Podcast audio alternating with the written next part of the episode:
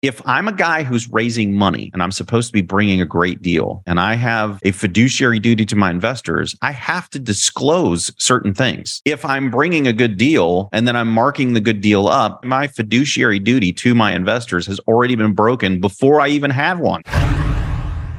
Welcome to the Get Real Podcast, your high octane boost of full on reality therapy for personal, business, and investing success with your host, Ron Phillips, because somebody's got to tell it like it is. Hey, everybody, welcome back to the Get Real Podcast. Ron Phillips, Heather Marchant, back for another episode. It's a good day, although it's, almost Christmas, here. and I'm pretty excited about it. Yeah, Salt Lake's determined to have a white Christmas. We have had so much snow. My husband skied 18 inches of powder on Monday, and we just that's just keeps piling up.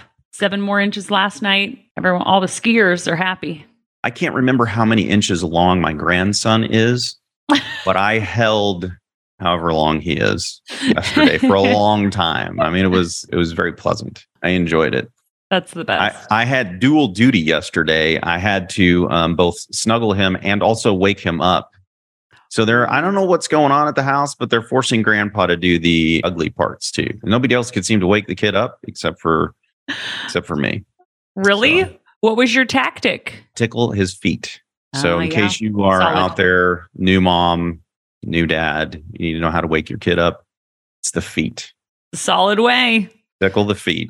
So we are going to talk about something that we hear. I mean, Heather was just telling me about questions that she gets from investors, potential investors. I get them from friends that are not in the real estate business, and they're just like, Yeah. Your business is fraught with scammers and just.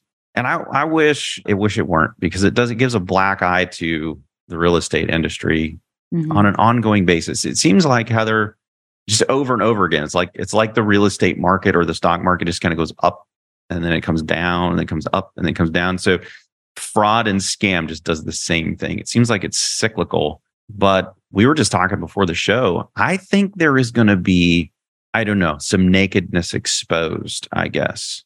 As Warren Buffett says, you can you can tell who's been swimming naked when the tide goes out. I've always wondered about that too. Like, can the people not swim with the tide? Are they just standing there? Because the tide's pretty slow. You know, now that I live down here and I, I live on the water and I watch the tide go out, it's a slow process. I'm dying. That's so funny. Are you Sorry. not bright enough to swim out to shore? I I mean, mean- out to sea? What? I mean, can you not jump out of the water and like run back to the house real quick? Are you, can you not swim out with the tide? I don't know. Work Sorry, Warren. I'm trying Work really with- hard to figure out your your quote. Anyway, going to be a lot of naked standing, I guess, not swimming. If you were swimming, no one would know. Well, but there's going to be a lot of naked standing. There's so many ways to make money in real estate, Ron. Like so many ways that you can. I mean, I've had clients say, "Well, should I do this strategy? What about that strategy? Should I do a BRRRR strategy instead of a long-term rental strategy?" And I've just said, "That's the cool thing about real estate. Like you can do so many different things and be successful in different mm-hmm. strategies, and then you couple that with greed, and man, the possibilities are endless." and greed coupled with the ability to be very creative. So one of the one of the things that drew me to real estate because I'm a really creative person, problem solving kind of person, is that there are so many ways to skin the proverbial cat and make money in real estate without breaking the law and being unethical that I don't understand why people break the law and are unethical because you can do it without doing that.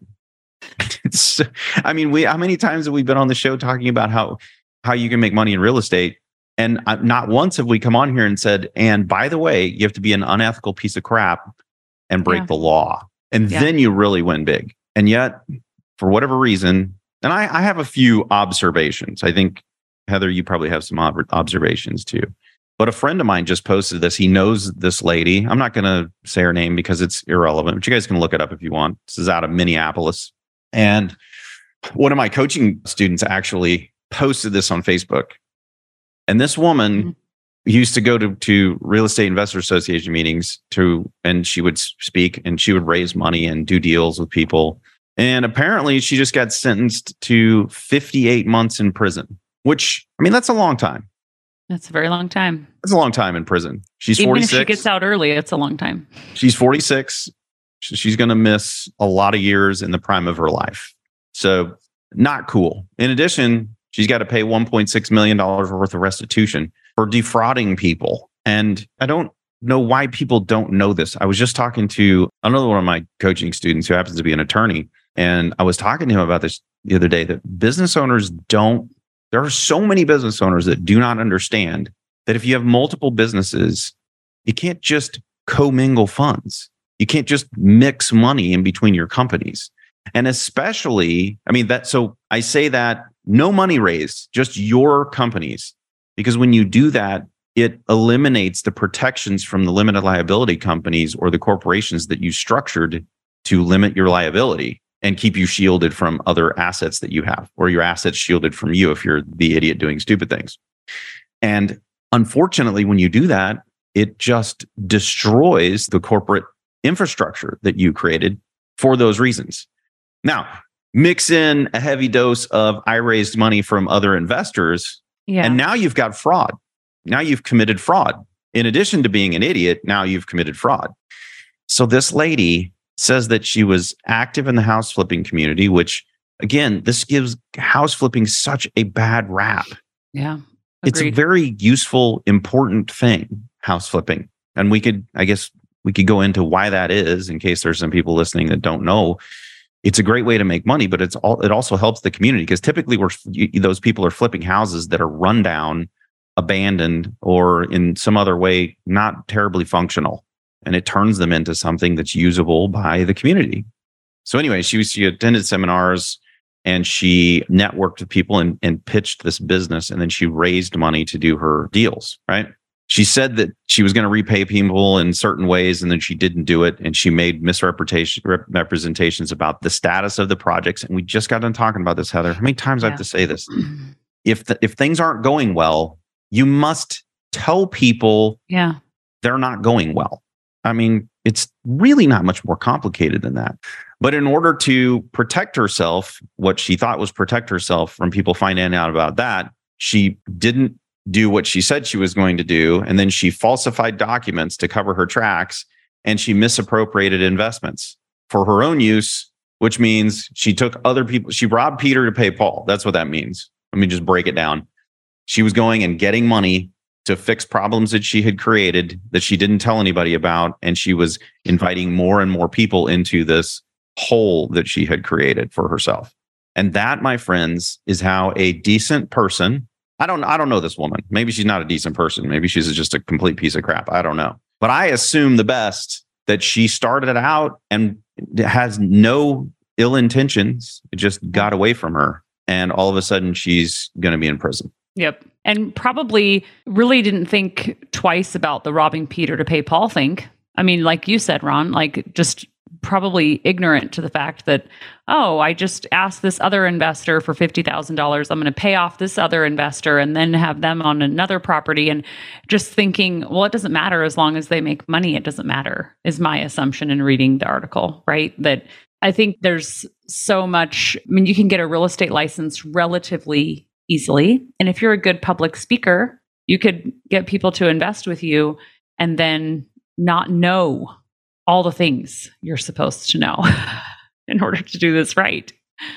Yeah, that said, there's some common sense pieces Agreed. to this. And not misrepresenting what's happening. And Yeah, the Yeah. common sense thing. So I don't know about everybody else, but I was taught as a kid that you just don't lie and misrepresent. And mm. those are one and the same thing. Yep. So there's this thing about I remember my mom, she used to say, I would I would say something. She would say, Yeah, but that's not the whole truth. yes. Yes. It is the truth. It's just not the whole truth. hmm which is a lie. I mean, you're Yeah. purposefully leaving things out that are important for people to understand when you're raising money. So if you've got a project that's going bad, we just talked about this like two episodes ago or three episodes ago or something because of the guy that's literally that's doing this right now to me and some other investors. Mm. If the project isn't going well and you raise money while it's not going well, you have fundamentally lied to your investors from Jump Street not a great way to start a relationship. Good point. Now, why did I say at the beginning that there's going to be a whole bunch of people standing naked? I've already explained that they wouldn't be, they have to be standing based on the fact that the tide is slow. Like, otherwise, they would just swim out with the tide. But maybe they got caught in the pluff mud. For all of you who don't know what pluff mud is, it's kind of like quicksand and it just stick in it. It's really hard to get out of. Really? Uh, and that's where the tide kind of comes in and out. That's what's there. So maybe that's it. Maybe Warren knows more about tidal flow than I gave him credit for. And these people are stuck there when the tide goes out. There they are, naked. Heather, the reason I think there's going to be a bunch more of those is because I think there's been a lot of people who have been surviving on acquisitions fees in the syndication world. Hmm. Good point. I could be wrong. So tell everyone what an acquisition fee is, like how that works. People that haven't heard of it before. Okay, so when you do a syndication, okay, so let's say I'm Heather, let's say you and I are the the general partners and we're going out and we're finding the deal. For finding this fantastic deal, we deserve to be paid. So it's not a real estate commission because then you need to be licensed, but you can take an acquisitions fee. So when you raise money, let's say we had a $20 million deal, we were raising $5 million. And part of that $5 million is a, I don't know, half a million dollar acquisition fee. So Heather and I just get half a million dollars for finding this deal Yeah, payday, right? And it's it's at upfront, when the property closes. Yeah. Okay. upfront, and it's investor money. So y'all as investors paid us half a million dollars to find you this deal. Okay, so you would think that you're, I've, we found you a really good deal if we're getting paid to half a million dollars to find you a deal. So not only are you going to get you're going to get paid all of the uh, preferred return and then the upside and whatever the deal says you're going to get paid, but in order to get in the deal, you're going to pay us half a Mhm. million dollars. Now, most people don't describe it that way, but that's really what it is. You guys, as the investors, are paying the general partners or the sponsors for the deal they brought to the table. If it's a decent deal and they've done a whole bunch of due diligence, I mean, Heather, that means we would have flown to the property. We would have, I mean, we would have paid a lot of money to do this. A lot of these deals don't work out. We just spend money. So I'm not saying people aren't owed that. I'm not saying that at all. But what I am saying is that there's a lot of people who have been getting very large acquisition fees and they've been using those to cover up the sins of the past Hmm. when deals didn't go well. Now, technically, that is not robbing Peter to pay Paul, Yeah, I was going to say that would seem like it would be different. Okay, I'm tracking but it's a symptom of a similar problem. for because real. if, if I have to collect a massive upfront fee, take all of that money and make whole other investments, yeah, in today's climate, you can't find as many deals. Therefore, the acquisition fee is going to go down. And now I can't cover up my mistakes anymore. And that's why I think there's going to be a whole bunch of people who are going to be standing in the pluff mud stuck naked. yeah. Well, and I think there's a lot of people that have been banking on the continued run on real estate that Mhm. came to a halt with rising interest rates. And so when you have those things in this environment that you're again adding a bit of greed, maybe creativity like you mentioned as well, but then when everything stops and it stopped pretty suddenly, then that also can cause some problems. And here's another really creative thing that people shouldn't be doing, but they're doing. And I don't think it's at scale, but there's some people who've been doing this. Again, on this show, we don't name names because it's, it's just not cool to do that to people. But there are people who out there who are finding deals kind of like a wholesaler. Now, just for your information, if Heather and I are the general partners, our job is to go find a great deal. Mhm. And that's literally why you would invest with us because we found a great deal. So for that, we deserve to be paid an acquisition fee because we all got a great deal. All right. So let's just say all of that is good. There's also people out there, Heather, who are finding a good deal and then taking all of the good deal out of it by Yeah. wholesaling it to their investment company, which is the company that makes the offering to the investors. Okay, so I I don't want to make, make sure I didn't go too fast and that people didn't understand what I just said. Let's separate us now, really quick. Let, let's say that I run the investment company and Heather is a wholesaler and she's out there bringing a fantastic deal to the table. So she went out there and she put this $20 million deal under contract for $18 million. And at $20 million, it's still a really good deal. She brings it to me and says, Ron, you can have this deal for $20 million. And I say, man, that's awesome. Yeah. And then I offer it to my people for $20 million and we raise money and do the deal. Now Heather makes 2 million. I'm going to make an acquisition fee up front and my investors are going to get a great deal and nobody cares because Yeah. Heather brought a great deal to the table. That's the way a transaction is supposed to work. Now let's do the same transaction. Except for Heather and I are the general partners and the sponsors. So we go find a deal and it's $18 million. Okay. Without disclosing to our investors, we tie the deal up in an entity that both Heather and I are the owners of for Mhm. 18 million. And then we sell that deal or we wholesale that deal to our general partnership or our management company where all of the investors play with us. and probably not say anything that that's how it went down. Yeah, definitely not say anything about that. That's how it went down. now, that's pretty creative, hmm completely unethical. And as soon as I raise money and don't disclose that to my investors, also illegal, Yep. but at very minimum, completely unethical. Yes. Now, I in mean- addition to that, they're going to take an acquisition fee. So Yeah. if the 2 million wasn't enough, they're going to take an acquisition fee because well, they're going to disclose that in the offering memorandum, right? So now they've made 2.5 million dollars out of the gate. And my Mm-hmm. guess is, Heather, if you were an investor and I brought the deal to you and I said, "Hey, up front, I'm going to make two and a half million dollars on this deal, and I'm going to pay you your preferred return and the upside." Is that going to increase the amount of questions you have about this deal? Definitely. Definitely. Just- I'm just like, let's take the back end of the deal, move it to the front end of the deal, guarantee that the general partners make a buttload of money, and then let's make let's just make a bet, a huge bet with our limited partners that this deal is going to increase in value based on the market, but Yeah. have absolutely zero risk for the general partners. I'm sure the SEC will be fine with that. I don't think they're going to have any problem with that at all. I think it's so interesting because I'm guessing that the person who did this set up an entity that would that would replace the wholesaler stuff, right? That they mm-hmm. they are going out and doing the work. The wholesaling company is doing the work instead of looking for other wholesalers to do the work for them. So like logically, if I'm paying wholesalers all the or you know, if wholesalers are making money off of my business all the time, you'd probably think, "Huh, I should probably do this myself." So it would just make sense if you did that that then you would say, yeah, so I have this wholesaling company and this is the, they're making this much money, but it's my company and I own it. So that way you're not in hot water over. Yeah, now here, well, here's the here's the difference though. If you and I, right now in our current company, our current company, we work with rehabbers and builders and whatever. So if we wanted to knock out the middleman, and we wanted to go become um, builders, Mhm. which neither one of us want to do, but let's just say we did for a second, and we wanted to make the additional. We there's absolutely nothing wrong with us building and taking a Mhm. builder profit, and then also taking a um, a commission or referral fee profit from the brokerage because that's literally what we're doing right now.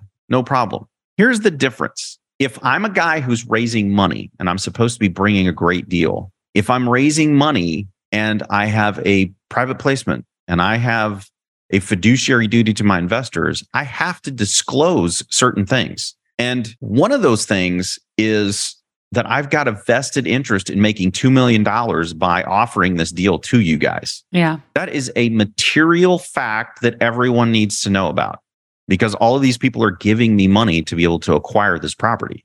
And the acquisition fee is literally for me bringing a great deal. That's literally the purpose of it. So if I'm bringing a good deal and then I'm marking the good deal up, thus removing the the ability for it to be as good of a deal, I my my fiduciary duty to my investors has already been broken before I even have one. Yeah. Good point. It just seems so logical to me that you it's would. so shady. Yeah. It's so shady that you would do that. Yes. Oh, and not any- think through that and think, yeah, they, they need to know that. Now, I know for a fact that there are many, many companies who have been robbing Peter to pay Paul for at least a year, some of them during the entirety of COVID, and they've never told anybody about it. And they're about ready to get revealed. And I believe that some of them will be very large companies that a lot of people have invested in.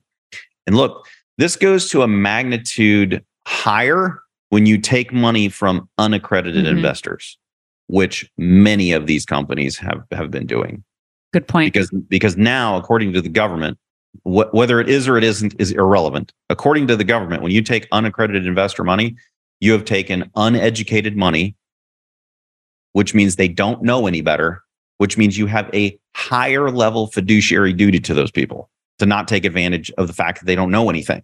hmm Now, I know a lot of unaccredited investors who are smarter than accredited investors. I don't think that really makes a whole lot of difference in the in the scheme of things, but it doesn't make any difference.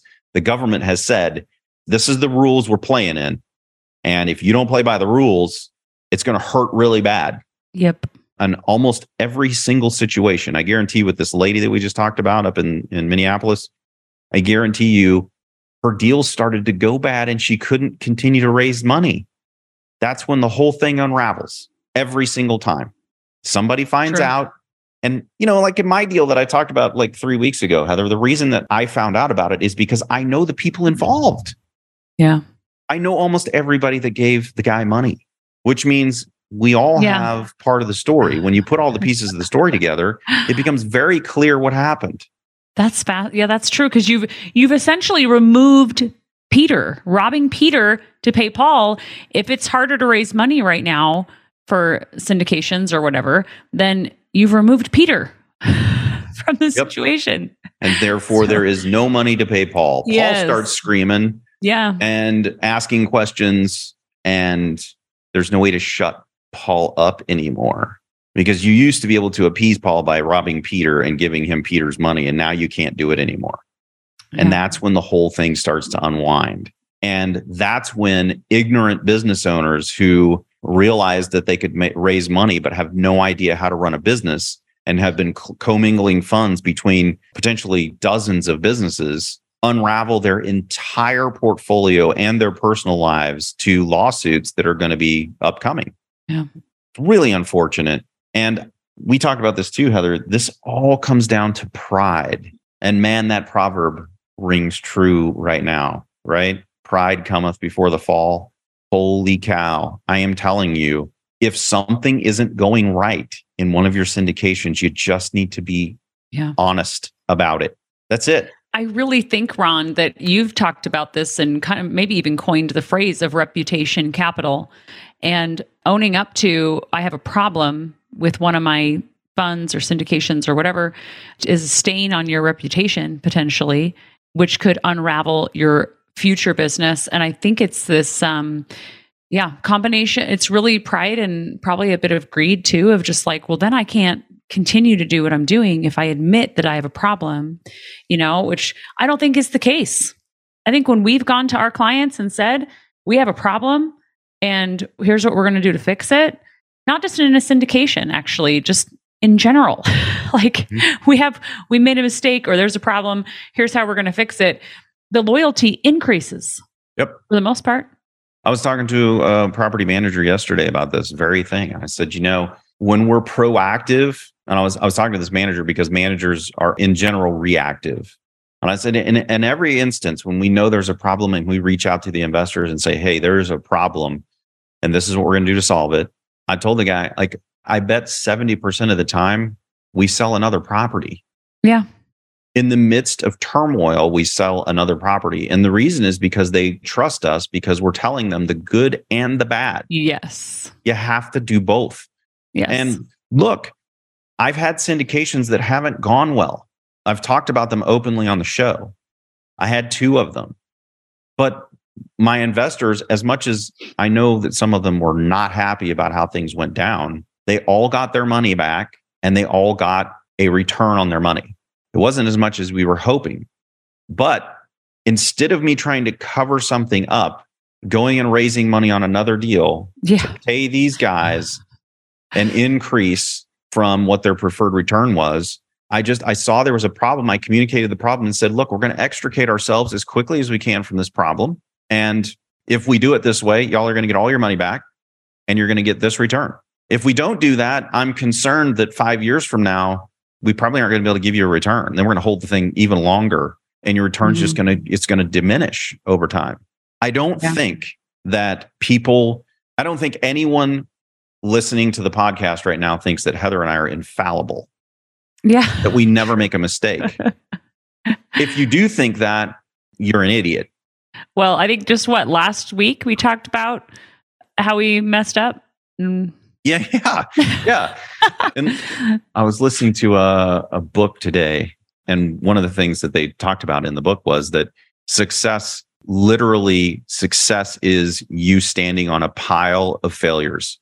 Mm. It like the the mountain lifts you up, and what is lifting you up is all of your failures.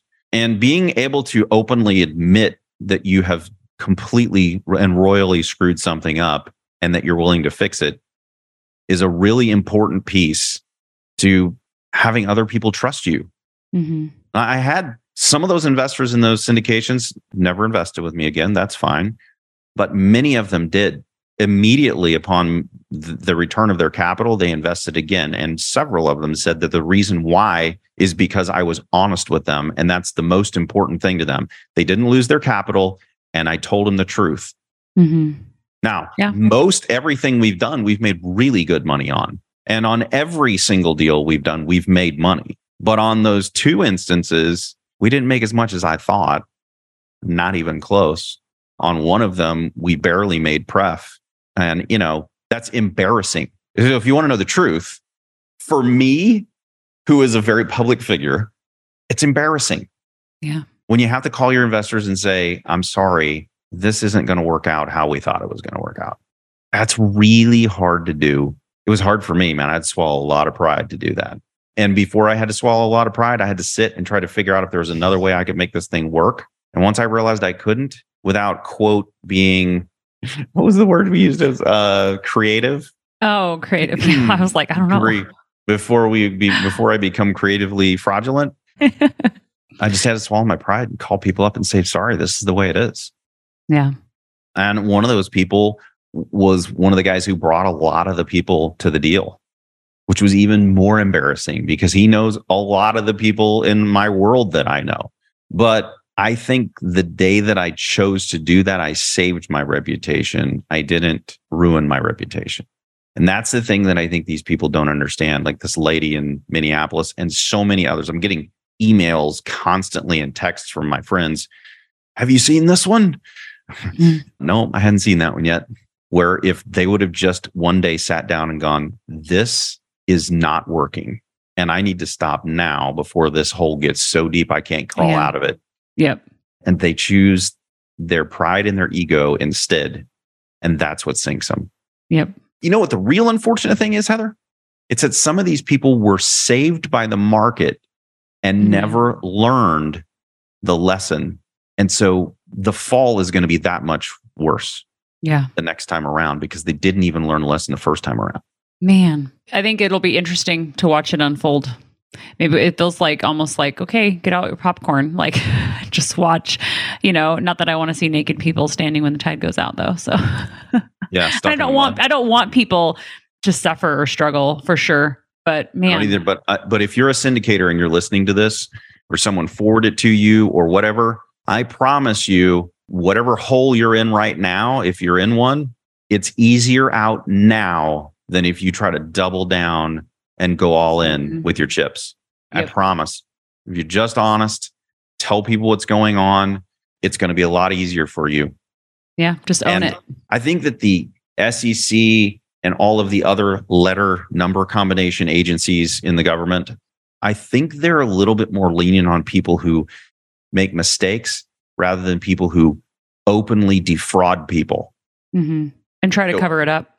Every time you lie openly and in writing, you are screwing yourself so horribly. If you're listening, if and if you've been doing that, it's time to stop. It's time to just own it. And if you're if you're in the middle of something that's horrible and you're trying to make the decision what you should do, don't go in deeper. It's my recommendation. Agreed. That's my Some good some good takeaways from today really i mean even if you're not in these positions of you know investing in syndications or maybe you're not a syndicator right but takeaways from it of looking at the core values of a company and before you invest with someone making sure you know, and you, obviously you can't tell the future, but you can you can tell a lot about a person for sure. The way they talk to people, the way they live. So And how they how they talk about their worst deals is important yeah, because they've everybody's had a bad deal, at least one. Everybody in real estate's had a bad deal. So they should be able to tell you about their bad deal in a way that is, I guess, is vulnerable, I guess is the way that I would describe it. What I just Mhm. said is a vulnerable thing to do on a podcast where, you know, a ton of people listen to it, that I've had a bad deal and that I had investors in the bad deal.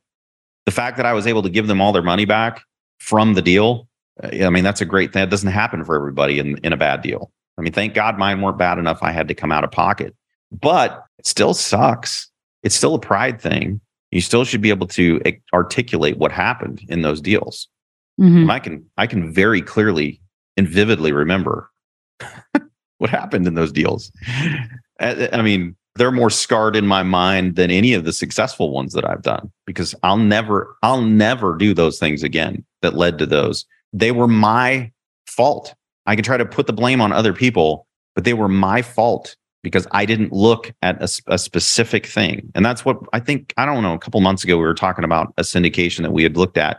And one of the metrics that was on, that wasn't produced on there that I looked up on CoStar that was a huge red flag is because of that failure that I had. Ah, I will never, Yeah. ever again go into a deal and not look at the number of multifamily deals that are being built and delivered within a year. Never, ever again will I do that.